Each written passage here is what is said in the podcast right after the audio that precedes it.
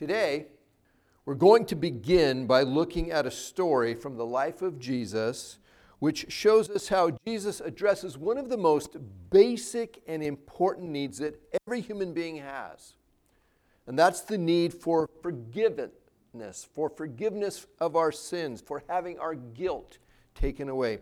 Now, when I use the word guilt, I don't merely mean the feeling of guilt, by feeling guilty but I'm talking about truly being guilty. This is an important distinction to make because many people acknowledge having feelings of guilt.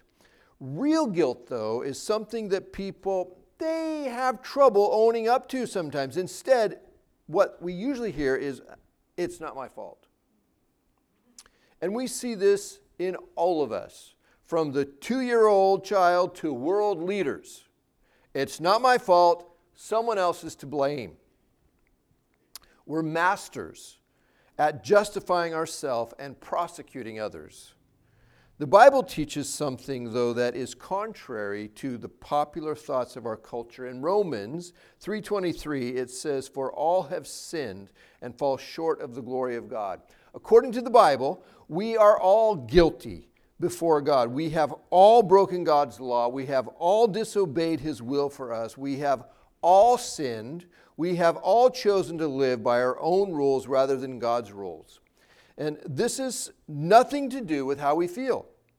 We might not feel guilty, but we are guilty. Denying our guilt, it doesn't take it away. We are guilty whether we want to admit it or not. And trying really, really hard to be good doesn't take our guilt away either. None of us can be good enough, long enough to atone for our sins. And we have this awful cycle that we're in where we are continuing to sin. Our guilt continues to accumulate. So even though we're working really hard to be good, we're not always good. So then more onto the pile. But here's the really good news the gospel. God is offering us complete forgiveness for our sins, a full pardon, complete atonement. Romans 8:1 says, "There is now no condemnation for those who are in Christ Jesus. Through Jesus Christ, we can be forgiven and have our guilt before God atoned for. We can walk free, fully pardoned, welcomed into his arms as his children." Now, keeping these things in mind, let's go to our story. Matthew chapter 9, beginning in verse 1. We're picking up where we left off last time. It says in verse 1, it says, Jesus stepped into a boat, crossed over, and came to his own town. Jesus has returned to Capernaum from the other side of the Sea of Galilee, where he saved those two demon possessed men, which we talked about last time. You might remember that Capernaum is the home base for Jesus during his ministry in the region of Galilee. And this is where he's at. When people hear that Jesus is in town, they again flock to where he is. Huge crowds would gather wherever Jesus was. He would slip away for a while, but as soon as word got out about where he was, the crowds would quickly gather again. And so this is happening here. In verse 2, some men brought to him a paralyzed man lying on a mat. When Jesus saw their faith, he said to the man, Take heart, son, your sins are forgiven. Matthew's, Matthew's telling of this story simply says, Some men brought to him a paralyzed man lying on a mat. In Mark's and Luke's telling of this story, we learn that there is a little more drama involved. When these men, carrying their friend, see this huge crowd of people packed into the house where Jesus is and jamming the streets in every direction, they get creative. Rather than giving up, they climb up on the roof of the house, tear a hole through it, and lower their friend down into the room in front of Jesus. Now, we can only imagine the pandemonium of that moment and the thoughts running through the homeowner's mind. But when Jesus saw their faith, it says, so Jesus, he recognizes their persistence and ingenuity, as an expression of faith. Their faith is seen in their actions. Real faith is revealed and expressed through our actions, through the way we live our life. Real Christian faith is not just a set of ideas that we hold to intellectually, it's something that affects how we think and how we live our life. James 2:23 for example or 226 for example says as the body without the spirit is dead so faith without deeds is dead. Our faith in Jesus needs to find its way into our hands and our feet, doesn't it?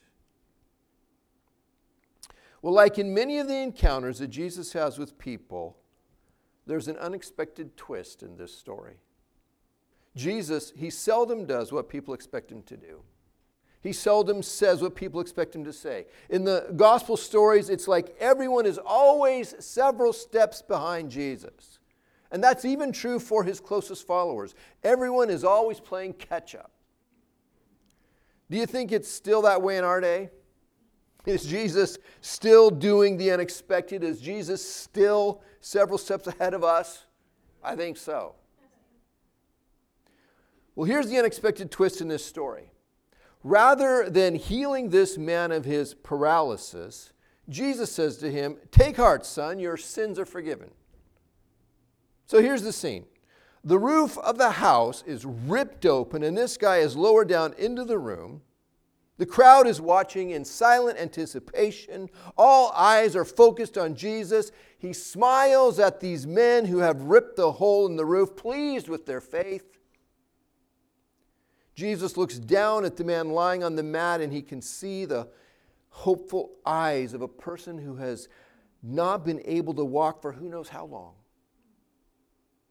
Everyone is watching and waiting for the unexpected he- for the expected healing, I mean, that they know Jesus is going to do. And Jesus says, Take heart, son, your sins are forgiven. And we can almost hear a cosmic record scratch, just like, You missed that one, Jesus. It's what? I mean, that's not what Jesus is supposed to say. And, and to say that in light of this man's very obvious need, it sounds rude and in bad taste. What is Jesus doing? What good is it to tell this man that his sins are forgiven? I mean, how is this addressing his obvious need? He can't walk. Do you ever feel like the Lord is overlooking your obvious needs? Here's something for us to consider. Maybe what we think is a pressing and obvious need is not really as important as we think it is. The Lord sees things differently than we do. He looks at things from a different perspective than we do. Jesus is aware of the deepest need of this man and all people. This man is separated from God because of his sin. We can survive without the ability to walk. We can't survive ultimately separated from God. Jesus teaches us through this story what our greater need is. The most important thing in life is for us to be reconciled with God, having our sin forgiven, having our guilt removed, having our relationship with God restored. Everything else follows that.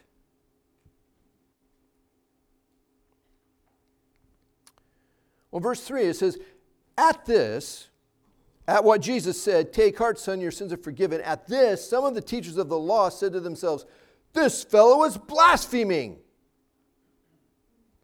Luke's account of this story tells us that teachers of the law and Pharisees had come from every village of Gal- in Galilee and from Judea and Jerusalem and they're all sitting there watching Jesus. They have front row seats, able to see and hear everything that's taking place here. The teachers of the law, also called scribes, were part of the religious upper crust of the day. They were the theologians and the religious experts of the day. These were men who had dedicated their lives to the study, interpretation, and teaching of scriptures.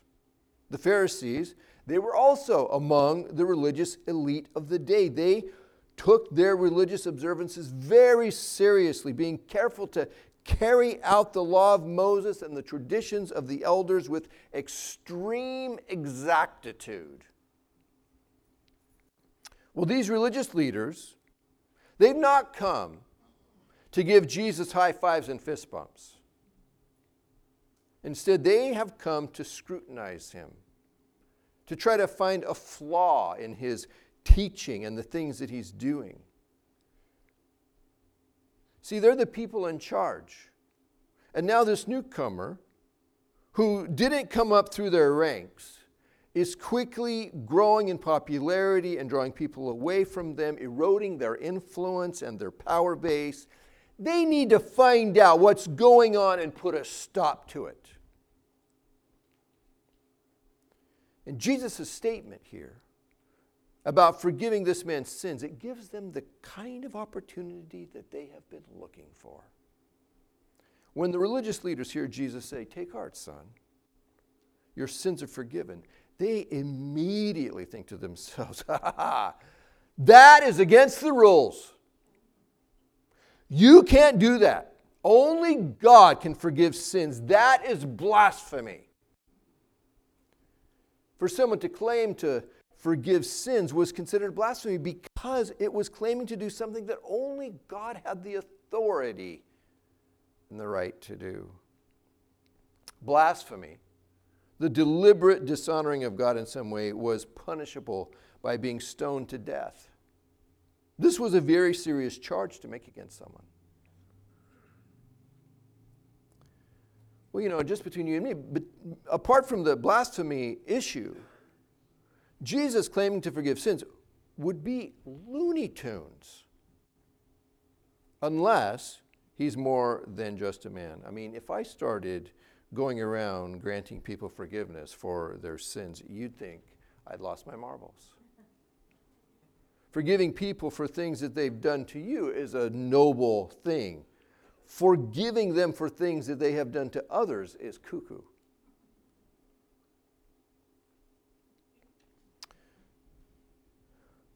Verse 4 Knowing their thoughts, Jesus said, Why do you entertain evil thoughts in your hearts? Which is easier to say, Your sins are forgiven, or to say, Get up and walk?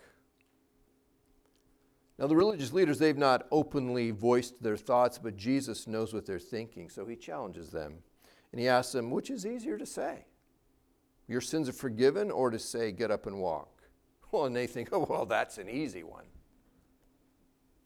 saying your sins are forgiven is much easier to do than healing a man of paralysis. I mean, there is no way we could ever verify that a man's sins are forgiven. Anyone could say your sins are forgiven. Those are just words. Healing a man is something that can be verified, it's something that can be seen with our eyes. Well, in actuality, the ability to forgive sins is much more difficult. To forgive sin will require Jesus to die. He'll be crucified to make forgiveness a reality for us. In verse 6, Jesus says, But I want you to know that the Son of Man has authority on earth to forgive sins. So he said to the paralyzed man, Get up, take your mat, and go home. So that they, and everyone else present there knows Jesus has authority to forgive sins, he heals this man. And as sure as this man is healed of his paralysis, he's also forgiven for his sins. Then the man got up and went home. When the crowd saw this, they were filled with awe and they praised God, who had given such authority to man. The people are filled with awe and they glorify God. So, Jesus, he claimed to have the authority to forgive sins, something that only God can do. Well, in making that claim, Jesus is really declaring himself to be God. The religious leaders, they get that. That's why they're so worked up over this whole thing. Jesus, he doesn't argue or dispute with the religious leaders about what he said. Instead, he just says, I want you to know that I have authority to forgive sins and then he heals this man. I can't think of a more drop the mic moment than that, can you?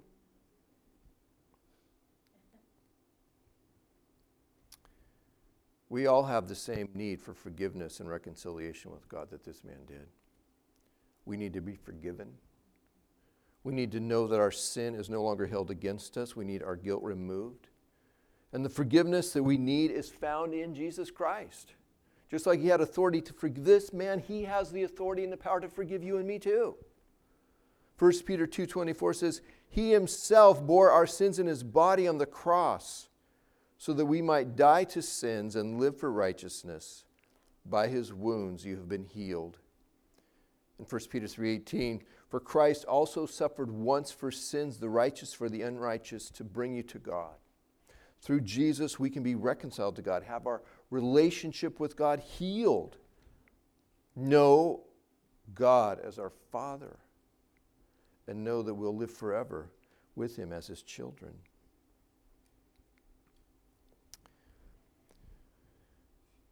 Well, this next story starts in verse 9. It says, As Jesus went on from there, he saw a man named Matthew sitting at the tax collector's booth.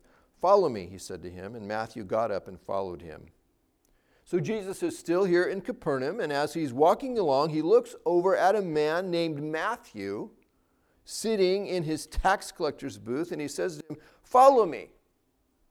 And Matthew gets up and he begins following Jesus. Well, who is Matthew? Well, to begin, Matthew is the guy who wrote this book that we're reading. It's this Matthew. And this verse verse 9 of Matthew chapter 9 tells us Matthew's story of becoming a follower of Jesus. And I think it says something about his character that he spends only one verse talking about himself. I know a lot of people who would have spent a whole lot more than one verse talking about themselves.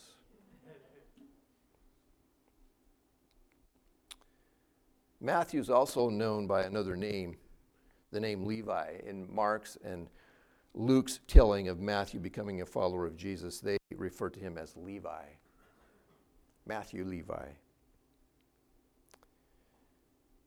At the time Jesus calls Matthew to follow him, he's employed as a tax collector. The tax collectors were Jews who worked for the Roman government since Israel was a part of the Roman Empire at this time. Their, their job was to collect taxes from the rest of the Jewish people for the Romans. Tax collectors were despised by the rest of the people because they were considered traitors and thieves. They were working for the enemy, the Romans, and they were known for charging taxes far in excess of what the Romans even required, pocketing the extra money for themselves. The hatred that the people had for those who worked as tax collectors is hard for us to grasp in our own time. Tax collectors were detested by the rest of the people. When a Jewish man became a tax collector, he was regarded as an outcast from the rest of society. He was automatically disqualified to serve as a witness in court, and he was excommunicated from the synagogue. He was a pariah.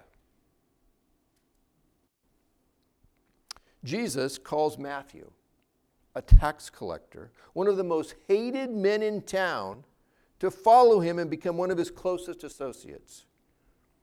No self respecting Jewish rabbi would ever have the likes of a tax collector as one of his closest friends and students.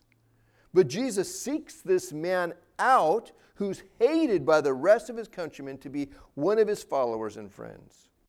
Jesus, the Son of God, not only chose simple fishermen to be his followers, but he also chose the most despised of society to be his followers. I'm grateful for that. Aren't you? I'm grateful for that.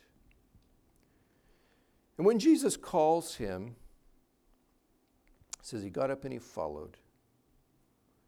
Jesus is still calling people to follow him. And it doesn't matter what you have done in the past, it doesn't matter what you're doing now. You are not too bad or sinful to come to Jesus Christ. Jesus calls Matthew to come and follow him right from the tax collector's booth. He didn't say to Matthew, You know, get your act together and then come and follow me. He didn't say, You know, if you ever get tired of ripping people off and making huge amounts of money, look, I may have a spot for you on my team. No, instead, Jesus calls Matthew right out of the middle of his life. He calls us that way too. He calls us just as we are, in whatever condition we're in, right out of the middle of our life. He'll work changes in our lives as we follow Him. It's a tragic mistake that many people make thinking, you know, I'm going to get my life together and then I'm going to become a follower of Jesus Christ. I'm going to start going to church, you know, and doing it right once I get my act together. It doesn't work that way. Instead, he calls us to come to him just the way we are, right now, whatever getting it together is that you think it looks like right now, whatever that is that you think needs to be done, I'm going to tell you that He can help you do that after you come to Him. And here's one of the funny things about that. We often discover that what we think is getting it together is not always what He thinks getting it together is. Come to Him and let Him remake you as He intends rather than try to implement some kind of self improvement thing you got going on in your head. He has something much better in mind for you.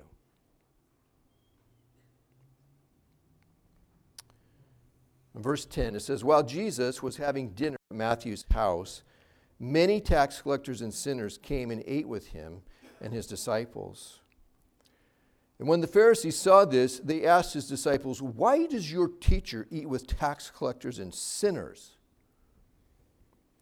Now, we don't know exactly what the dinner party is that Matthew's having at his house, what it's for, but it's probably it's probably a party that he's having to introduce Jesus to his friends and relatives and to celebrate that he's going to follow Jesus.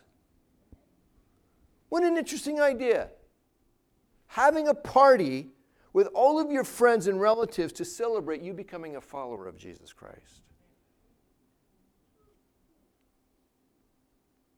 It says, Many tax collectors and sinners came and ate with him and his disciples. Now we know what kind of people tax collectors were because we just talked about it a moment ago. But what about sinners? What's, what are sinners? This term sinners was used to refer to common people who were not particularly religious, as well as the bad elements of society, the undesirables, the shady, those with bad reputations.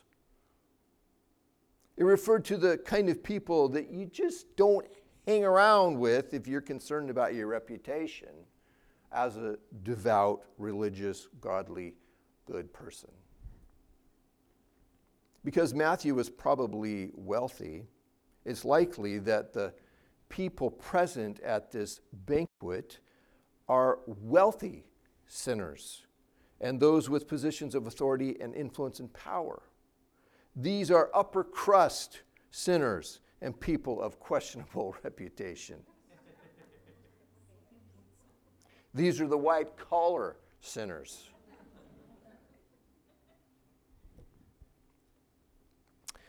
Jesus, he didn't just happen to find himself by accident at this dinner among a bunch of tax collectors and sinners. He's a willing participant and he has actively sought out a relationship with these people.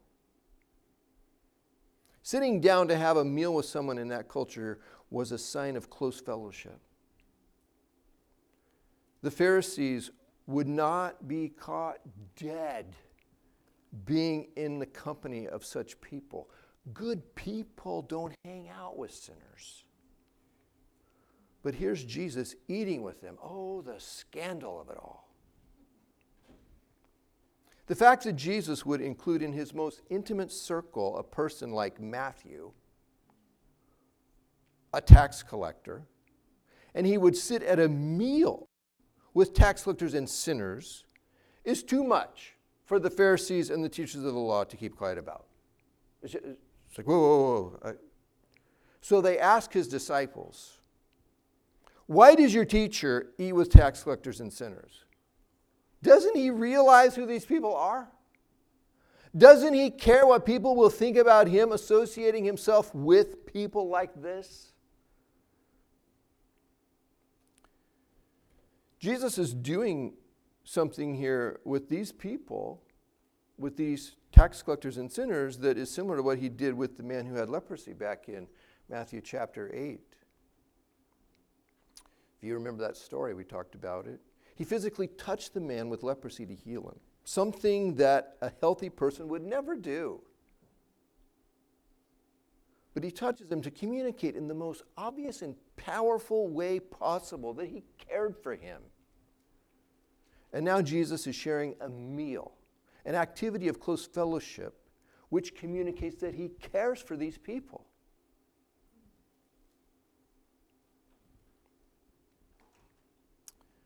Verse 12 says, On hearing this, the question by the religious leaders, Why does your teacher eat with tax collectors and sinners?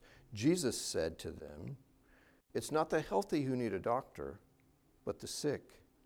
But go and learn what this means. I desire mercy, not sacrifice, for I have not come to call the righteous, but sinners.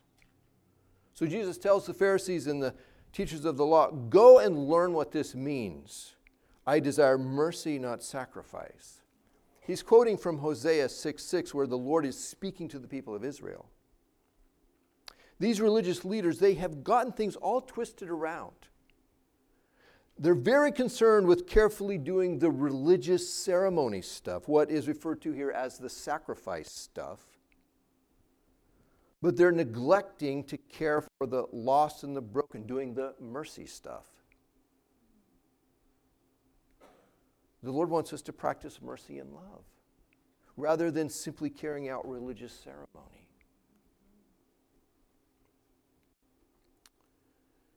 Sick people are the ones who need a doctor. And in the same way, Jesus, he says he didn't come to call the healthy, the righteous, but the sick, the sinners. Before a doctor can help a sick person, the sick person needs to acknowledge that they're sick and they need the doctor's help. And in the same way, a self righteous person doesn't recognize their need, but a humble sinner does. Jesus, see, he's not implying here that the Pharisees are righteous. Quite the contrary. The Pharisees, they didn't consider themselves to be sinners.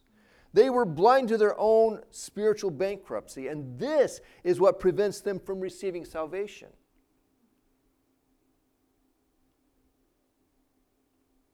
The contrast between Matthew and the Pharisees is a stark one, isn't it? Matthew, he knew he was a sinner. He worked in this corrupt profession, had practiced sin regularly. He knew he needed Jesus Christ, and he had excitedly accepts the invitation to follow when Jesus gives it. The Pharisees, on the other hand, they think themselves righteous, and in the end, they are truly lost.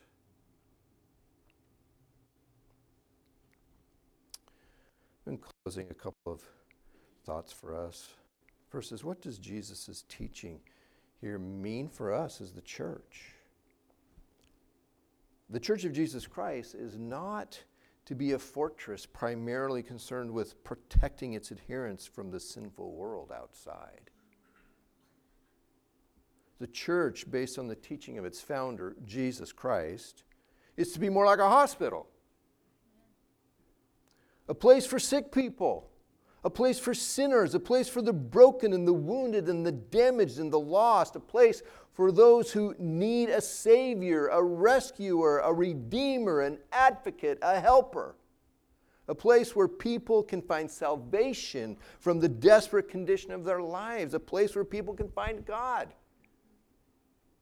And those who've been rescued, who've found help, who've begun to be healed and restored, who've given their life to the great physician Jesus and us. We're not to close the doors of the church preventing others from finding the same thing that we have.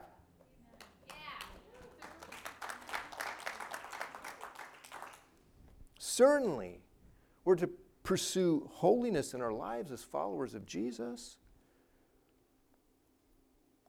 But we're not to use that pursuit as justification for shutting our doors and lives to other folk.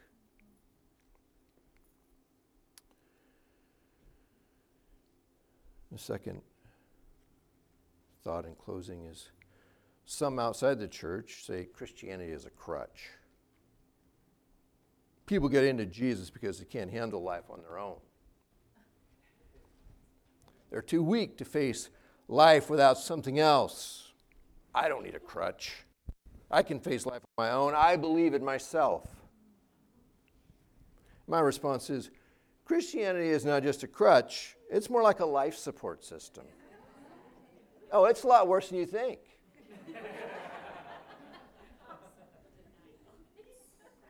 Every human being has a terminal disease called alienation from God.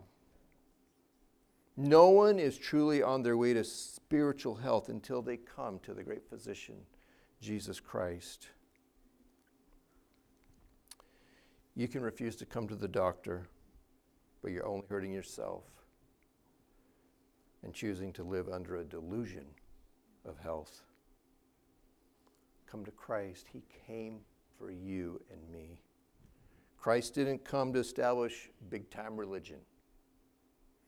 He didn't come to impress us with his high and mightiness. He came to eat and drink with us, to sit at table with us.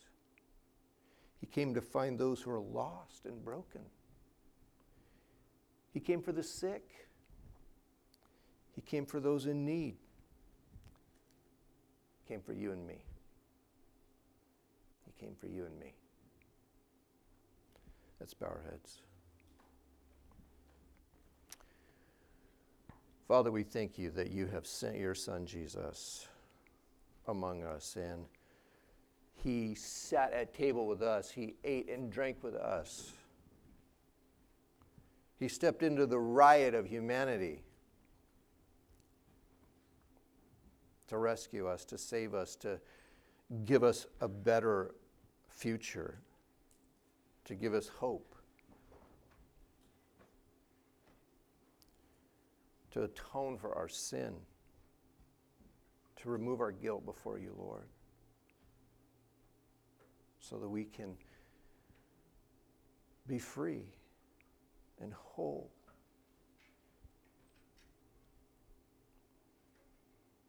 We thank you for that, Lord. And I pray for anybody here that has not come to that place in their life yet, that today's the day they would do that. That today they would finally say, Yeah, I'm sick. I need help. I need to be rescued. I need a new life. I pray that today they would ask for you to come and save them, Lord. In Jesus' name, amen.